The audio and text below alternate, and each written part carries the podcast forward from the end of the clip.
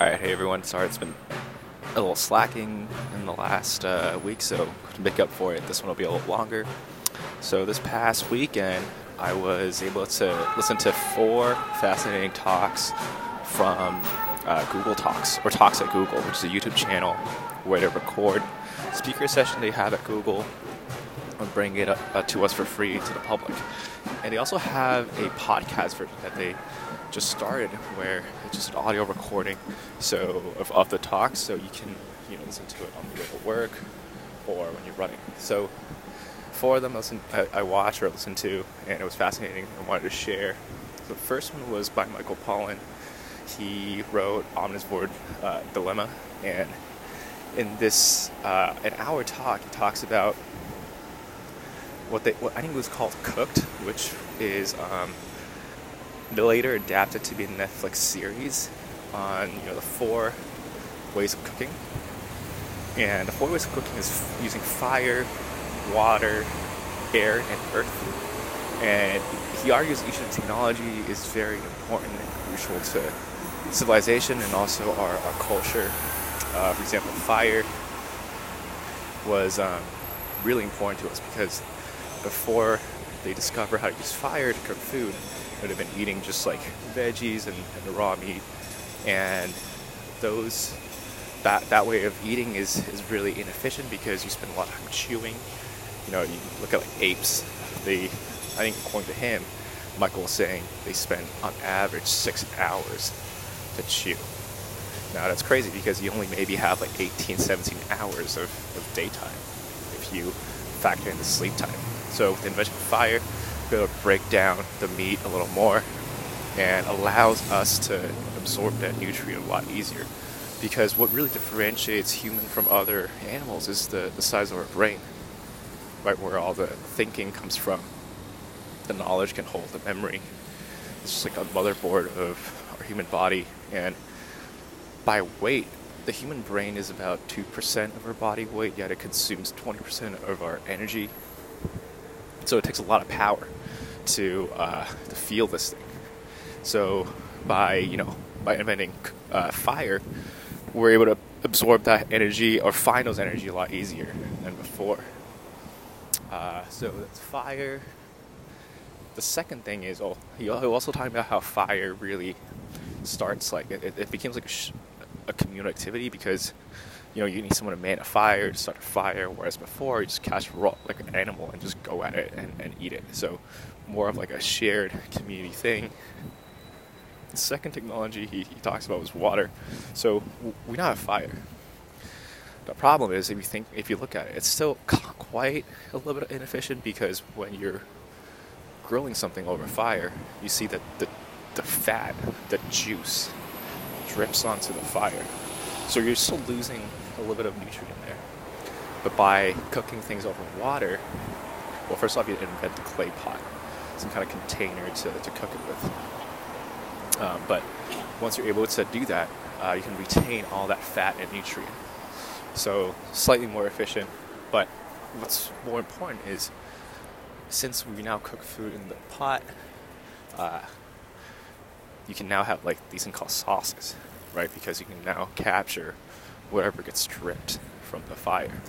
And he was saying how sauces is what really uh, defines different culture because if you look at the same, uh, like like let's say the pig over fire, you can't really tell if it's been grilling in, in China or Europe or like I don't know India or, or America, but really is the sauces that makes a difference.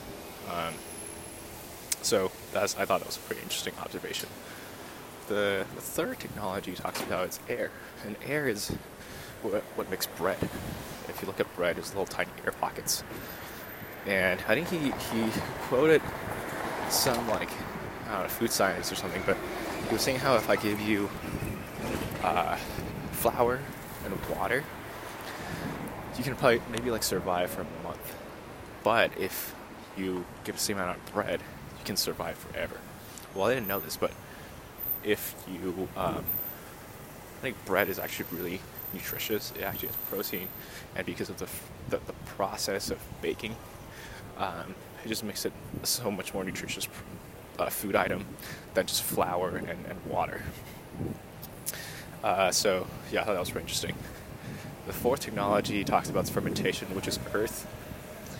And earth fermentation is the last thing that well, you don't really need anything to you don't really need energy to do it because it just does it automatically by nature. And I think the most interesting point he talks about is how fermentation really is what defines culture. Uh, because if you look at different fermented food like sauerkraut, cheese, stinky tofu, kimchi, these are all very you know, strong um, flavor food. And it, it is definitely an acquired taste because a lot of Chinese people, they, they like stinky tofu or like these fermented tofu product. But they probably don't like cheese, right? And European love cheese, but might not love kimchi. So it definitely is an acquired taste, and it really defines the culture um, as like, you know, like oh, like we all eat kimchi and we're, we're Korean. Yeah, it's so I thought it was a interesting point. So that was the first talk. Uh, really love it. I think the Netflix series a little better because it has uh, the the picture and video and actually interview with the the actual people that they, they talk about in the books too, or in the talks. Because the second talk I uh, I saw was completely different. It was by this guy called Kyle uh, Simpson, or Kyle jo- Kyle Johnson, and he he's a British philosopher from King's College, and his uh, his talk was about arguing how uh, Inception should have won uh, Best Picture, and he's just very, very angry that Inception didn't win because it lost to uh, King's Speech, by the way, which is also a great movie. But you can tell, like in the video, he's just very angry, uh, very enthusiastic, and uh, trying to argue that you know it should have won because he thinks that the Oscar panel missed the point of the movie. There's so many subtleties, so many smart editing, and and uh, Christopher Nolan is just a talented producer and director, and it's way smarter than you think. And he argues, you know, like actually the whole movie is a dream, and just like he just keep bringing on these examples after examples of why it is. Uh, one example was, you know, this six-digit number which just kept showing up throughout the whole movie. Uh, it was like on a taxi in the street. It was on the train that ran through the streets. It was the combination of the safe. It was in the hotel room. Like, so his argument was, uh, the the main character's subconscious is working its way through through like the whole movie, which is like a whole dream it's like a 40 minute talk, but I guarantee you if you watch it, like you will not be bored because you'll be fascinated by how smart the movie was was directed. The third talk I listened to, uh, this one was when I went on a run, so I listened to it in the podcast format, but it's the same thing. the, the third one was about uh, Frank Abagnale, which is the. Sorry, there's a construction going on here.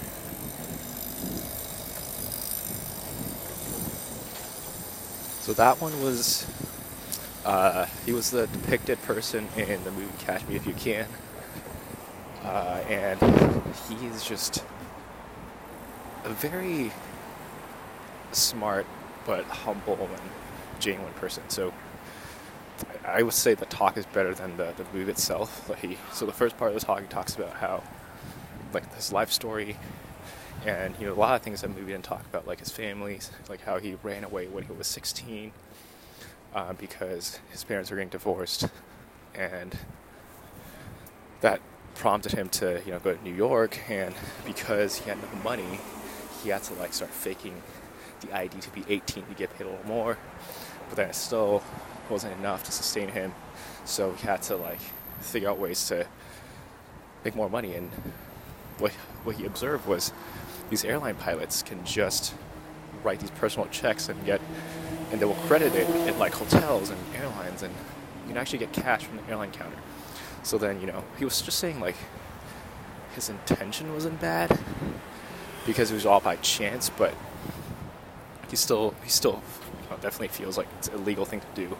He was in in jail for a little bit, but Like I think early on, the FBI reached out to him and it was like, hey, you know, if you come work for us, you can be out of jail. Obviously, he just saw it as an opportunity to get out of jail, and he took up on the offer. But then, even though after the conditions is over that he can, you know, return to normal life, he still chose to stay there for an extra, you know, until now it's probably like another three decades.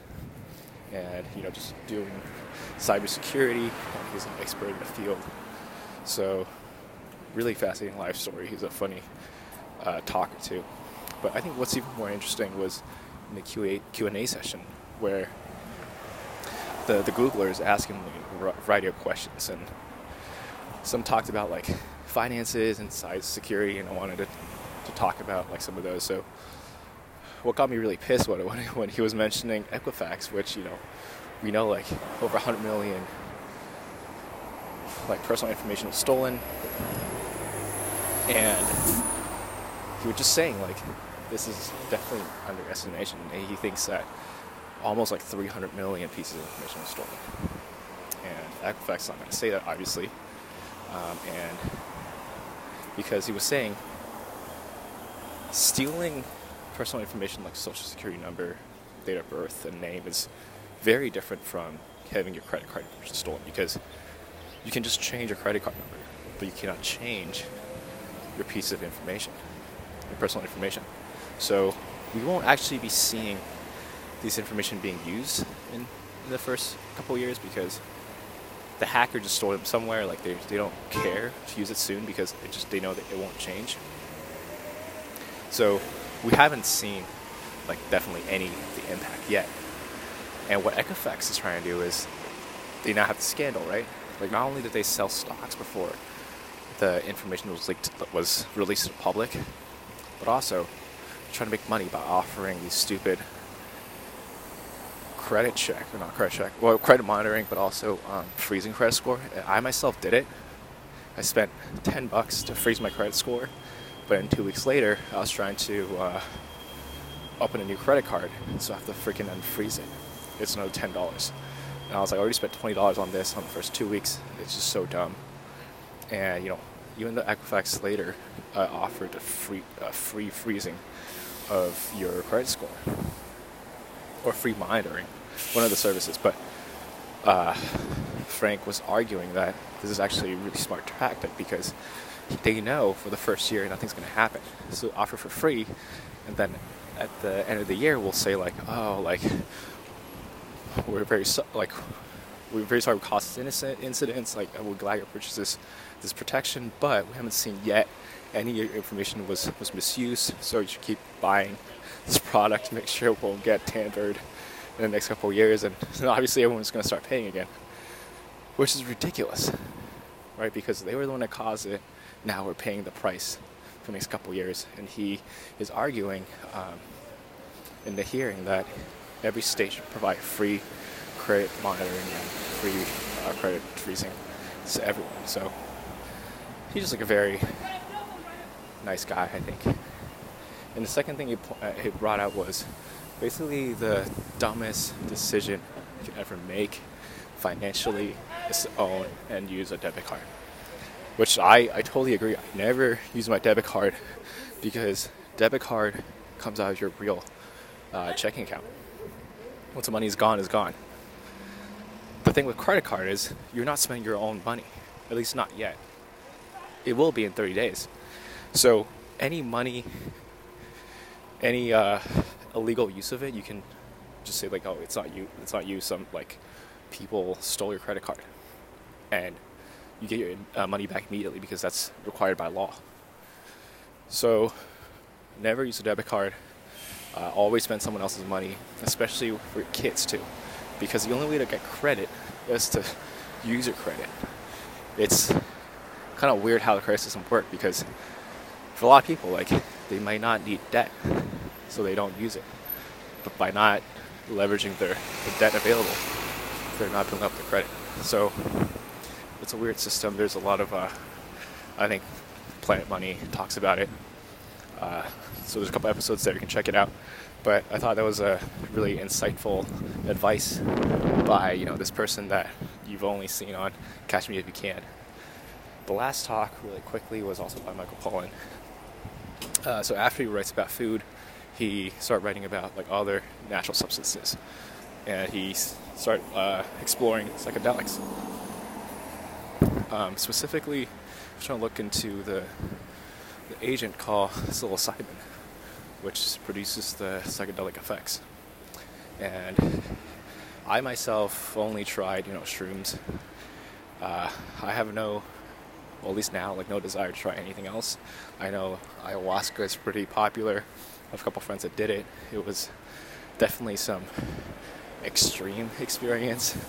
Uh, I think for most people, they use it to find their fear and fight depression and and yeah, and Michael did, did, talk about a little bit about that, which I think it, it might work. Um, you know, he just joked about how you know Steve Jobs even admitted, I think, because it was uh, LSD or shrooms that enabled him to invent the Apple computer.